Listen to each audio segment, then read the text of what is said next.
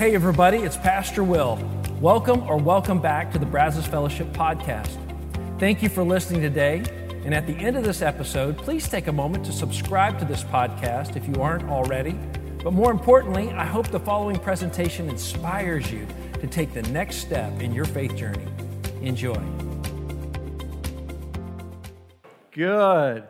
Uh, my name is Sean. If you are new to us, I'm the executive pastor here. Pastor Will is moving his middle daughter, Allie, into college today. Uh, and so be praying for them. I know there'll be a lot of tears. And uh, it's a fun time if you're a parent. I just did it myself for my senior. Mm. Got them to look forward to, those of you with young kids. So much fun.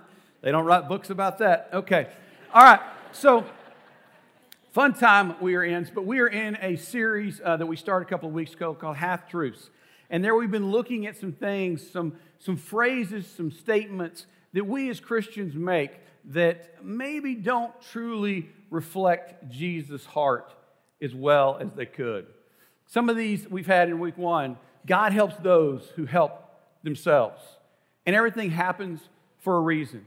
So if you missed out on any of those talks and you want to go back and look at those, those are all on our website. You can also download our podcast and listen to it there. But have been some great talks, and they've got some really good dis- discussion. And this week, we're going to talk about this phrase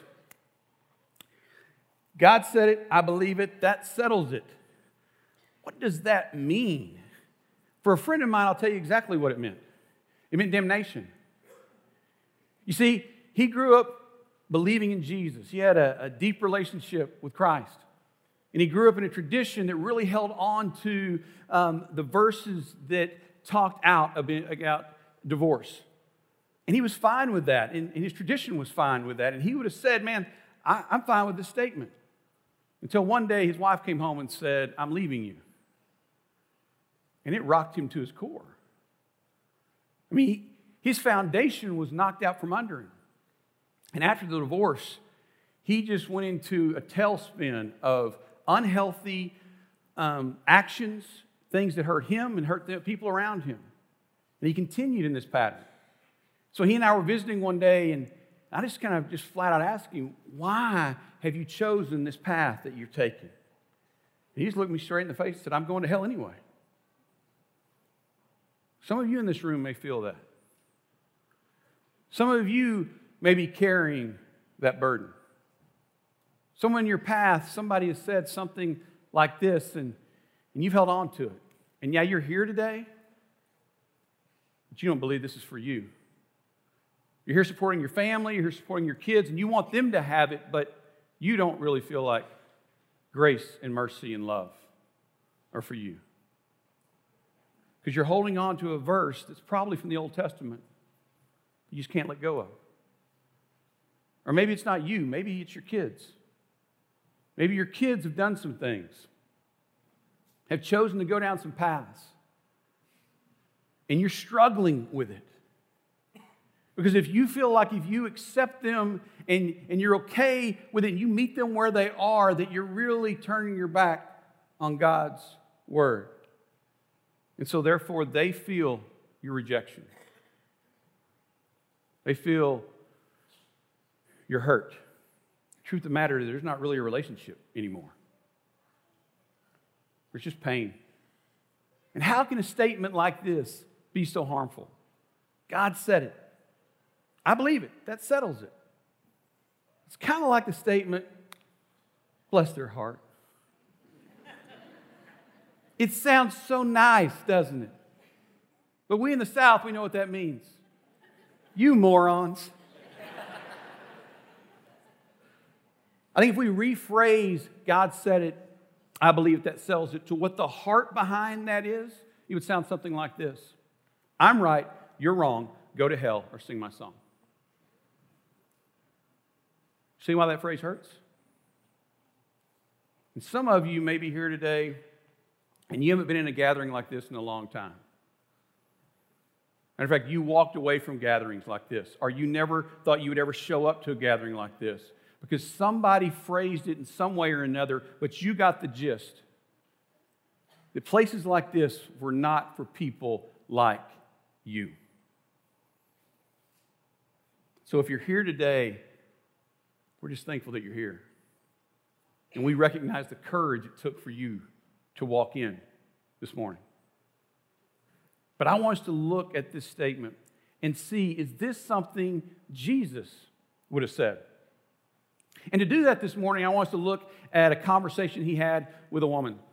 A woman that could have very been any one of us in this room. So if you've got your Bibles with you, we're going to be over in John 4. We're going to be in the whole chapter from verses, it's, the chapter goes from 1 to 45. We're going to be really in chapters, uh, verses 1 to 30. But if you want to turn over there, let me set up the story for you. Uh, Jesus and his disciples were traveling. They were going from a region of Judea up to Galilee. The fastest way to get there was to cut through another region called Samaria. The only problem was you had to cut through Samaria, and the Samaritans and the Jews did not like each other whatsoever. They were enemies of each other. And this goes back to just um, some feuding that happened. But so most Jews, they to do this, they would go around Samaria altogether. But Jesus says, no, man, I'm a direct guy. I'm going the direct path. And so he cuts through there. And the reason why the Jews and Samaritans didn't like each other, you have to go way back in history. But way back in history, the northern part of Israel had been conquered by the Assyrians. And when they conquered them, they hauled off the best and the brightest out of the Israeli people. And so all that was left was the southern kingdom of Israel. And just a few Jews remained in this area. And whenever these new people came in, because it was empty, new, new people from other lands came in, they co married with these remaining uh, Jews that were up there. And so they had a new people, the Samaritan people. Now, the Samaritan people worship God like the children of Israel, but they didn't do it the way Moses had set down in his laws. And so, because of this, Jews looked at Samaritans with disgust because in them they saw all of their shortcomings. They were a proud, large nation, and they weren't that anymore. And the Samaritans were a reminder of that. And the Samaritans hated the Jews because they looked down on them and they cast them out. So, this is the backdrop of the story that we look into today.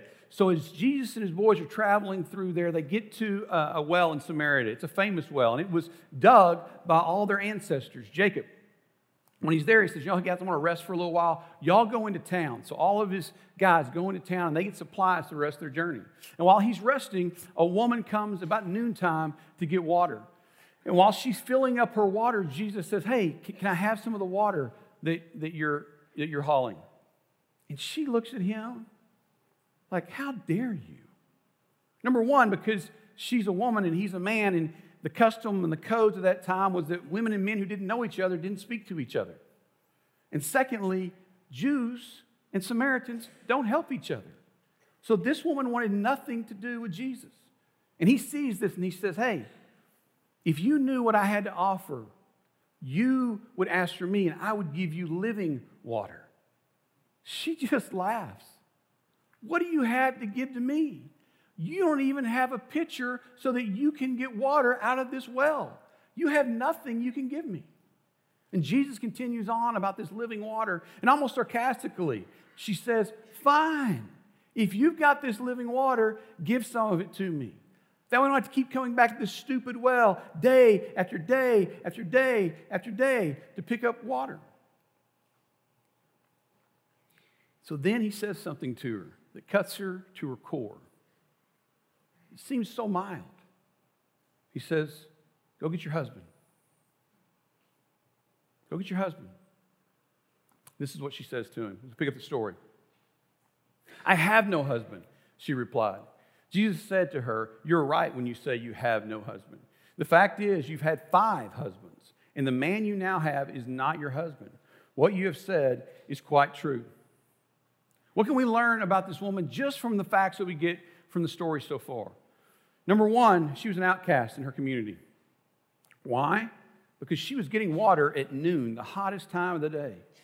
Women in this time would go in the early morning and late in the evening to draw water. It was a social event. The ladies would gather in the town, they would walk out to the well together, they would gossip, they would talk, they would connect, find out what's going on. But this woman was not a part of this group, whether she excluded herself on her own or she had been excluded by them. She had been divorced five times. Women could not divorce, only men could. And this is how they had to do it they had to walk and tell everyone in this community publicly that this woman I'm married to is not fit, she's not eligible, and she is not clean enough to be my wife. Can you imagine in a small village? That's what's said about you? The shame her parents must have felt, the same she must have felt. And she's gone through this five times. And now the man that she's living with has to be just using her because he won't give her his name. But it's under this understanding of who Jesus was talking to that we get to see the depth of their conversation. Because Jesus is saying something to her that her own village has not said. He's saying, I accept you. I see you. Your past does not bother me. I want you to be in my presence. It's an amazing thing. Why would Jesus say this? Because Jesus came not just Jesus came for all, not just for the keepers of the law. Because we don't see this just in this story, we see it in the whole life of Jesus. He makes friends with tax collectors. He makes friends with prostitutes. He makes friends with just those who are just called sinners. He touches lepers.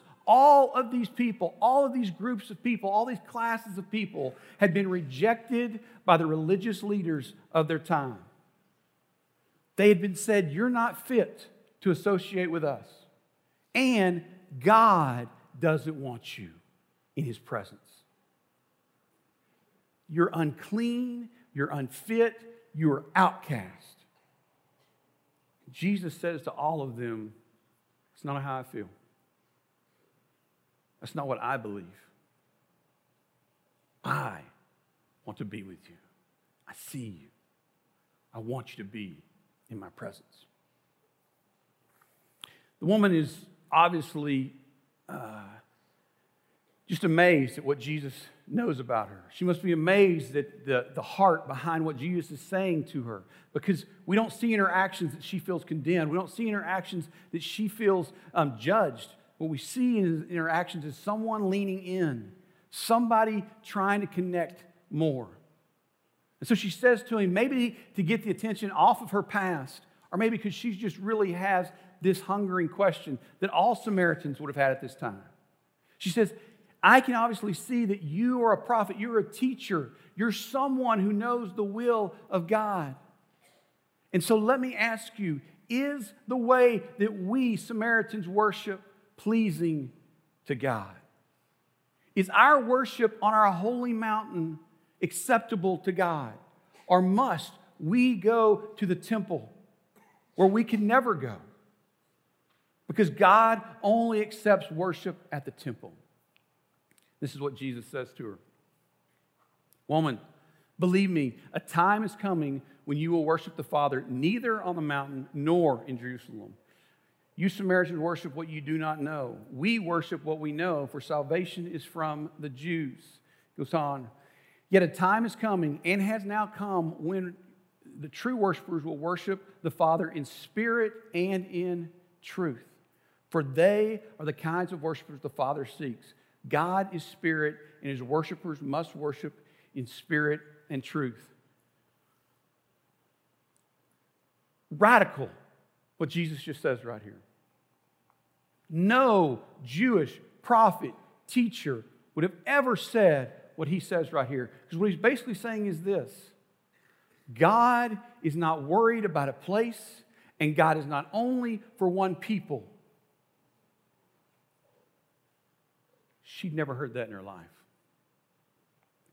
And this must have been the most confusing conversation she'd ever had. This is not the direction she thought this talk was going to go.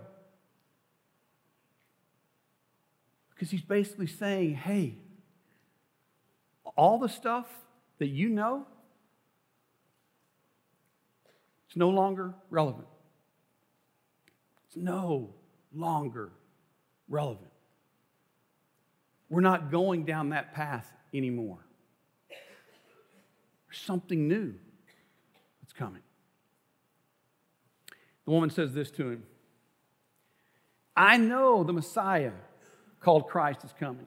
And when he comes, he will explain everything to us. Then Jesus declared, I, the one speaking to you, I am he.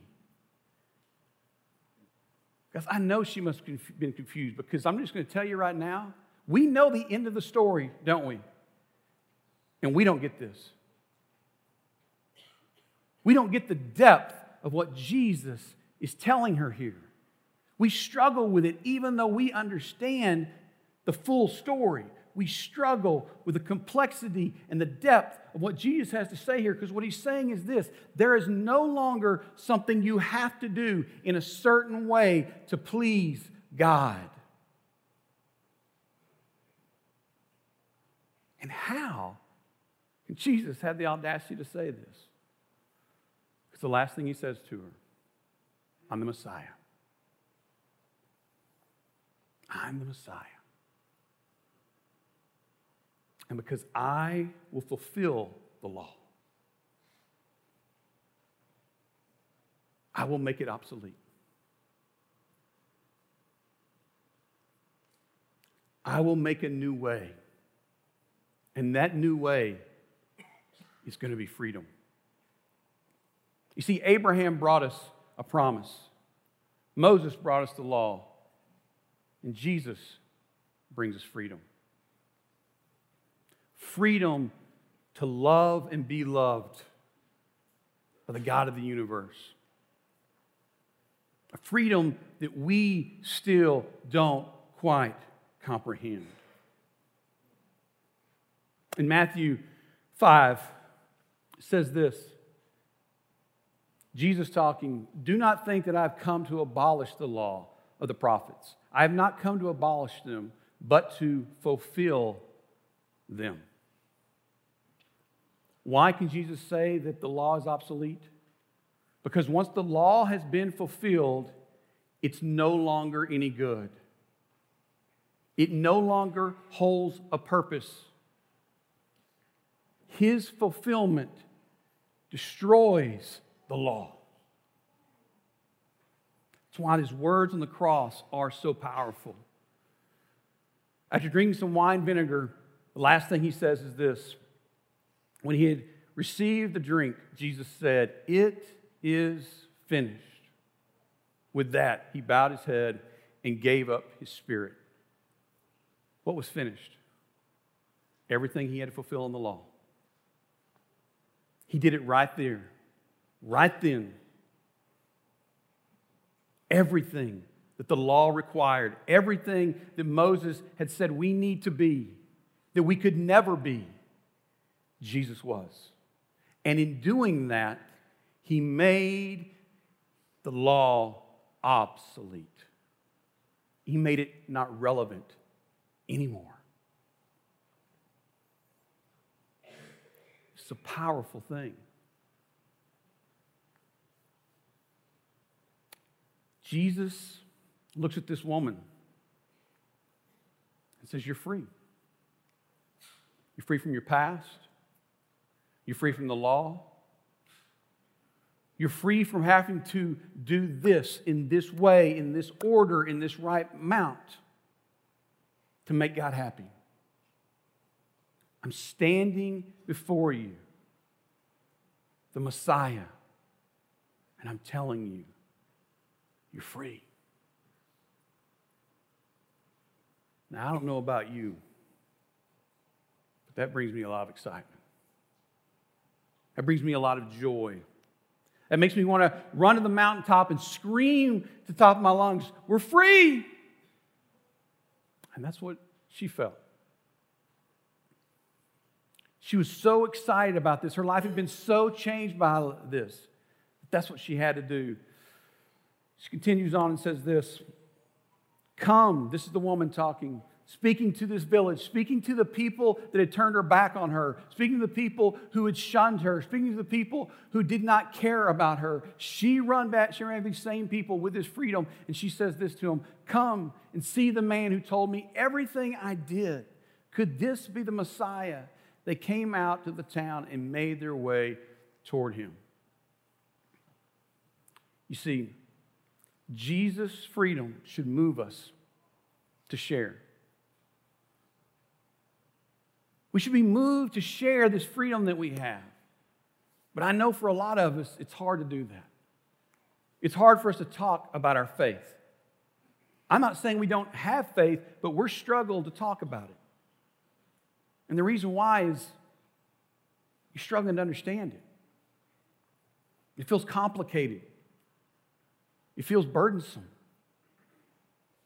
And maybe if that's the way you feel, I want to challenge you to look and see are you trying to live in God's freedom or are you trying to rectify the Jewish law and what Jesus has done? Because if that's what you're trying to do, it will feel burdensome. It will not feel freeing. It will feel confusing. Because those two things cannot go together. And even those of us who know this, it's so easy to slip back in to it. How can you know if you're slipping back in to trying to hold on to the law? If you're carrying around bitterness because you think some people are getting away with something, you're probably holding on to the law. If you can't forgive yourself and you're bargaining with God, you're probably holding on to the law.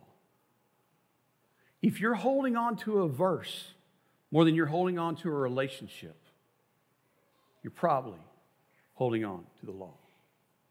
You see, Jesus' freedom should bring us joy. Jesus' freedom should give us peace with ourselves and with others.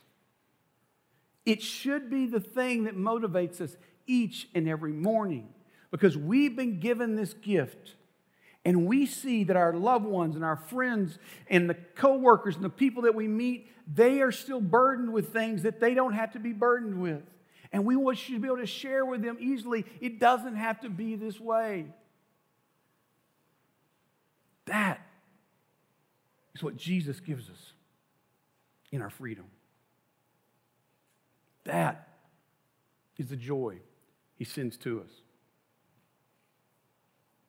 And guys, I know, I know that, that being in freedom can be a little offsetting. It can feel like we're just kind of adrift in this. And that's why I think it's so easy for us to try and reach back into the Old Testament and grab laws because it feels like if we did this, all of a sudden now we have some parameters. Now we know where the boundaries are.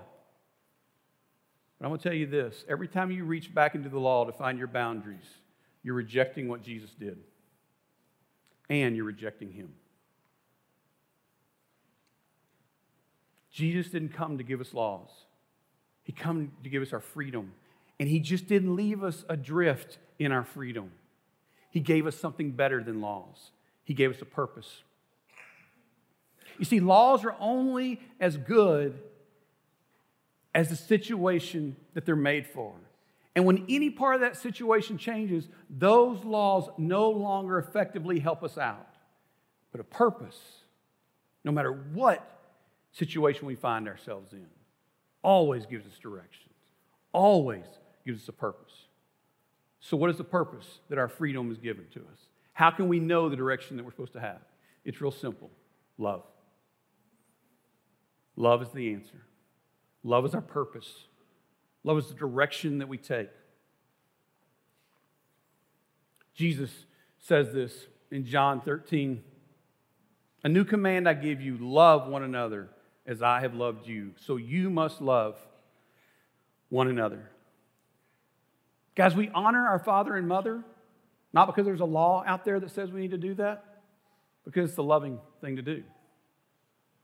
Guys, we don't We don't rob and steal because there's a law out there. We don't rob and steal because it's the loving thing to do to not do that.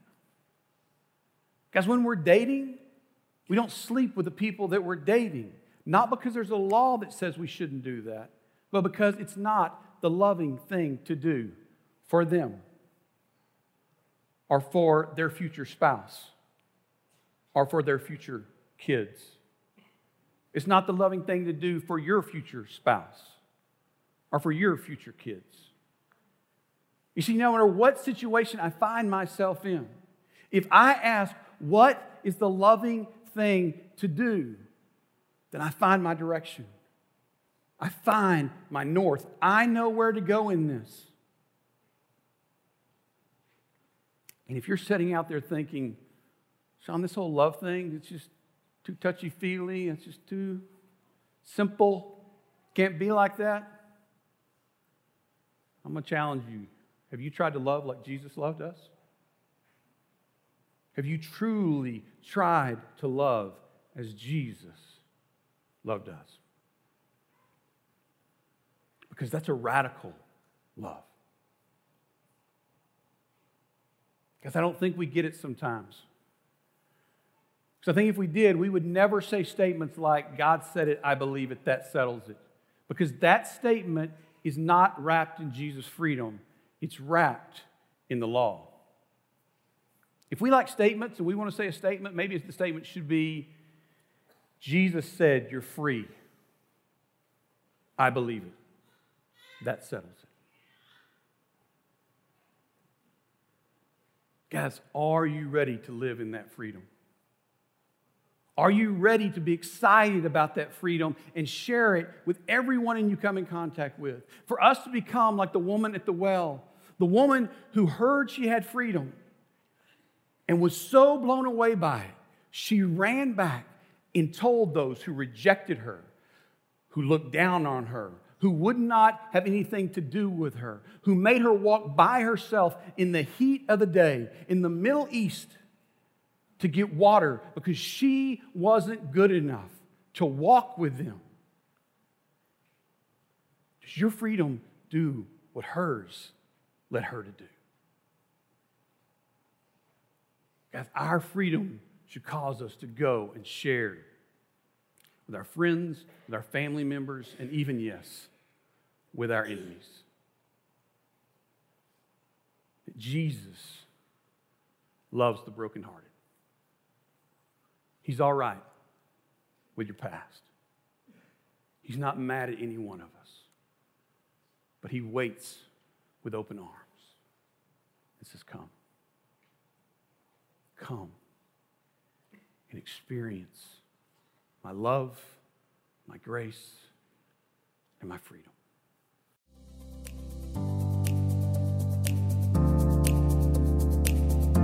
Once again, thanks for listening. If you live in the Brazos Valley, we would love for you to engage with us at one of our weekend services. For directions, service times, and information about our fabulous children's and student environments, Visit us at brazosfellowship.com. That's brazosfellowship.com.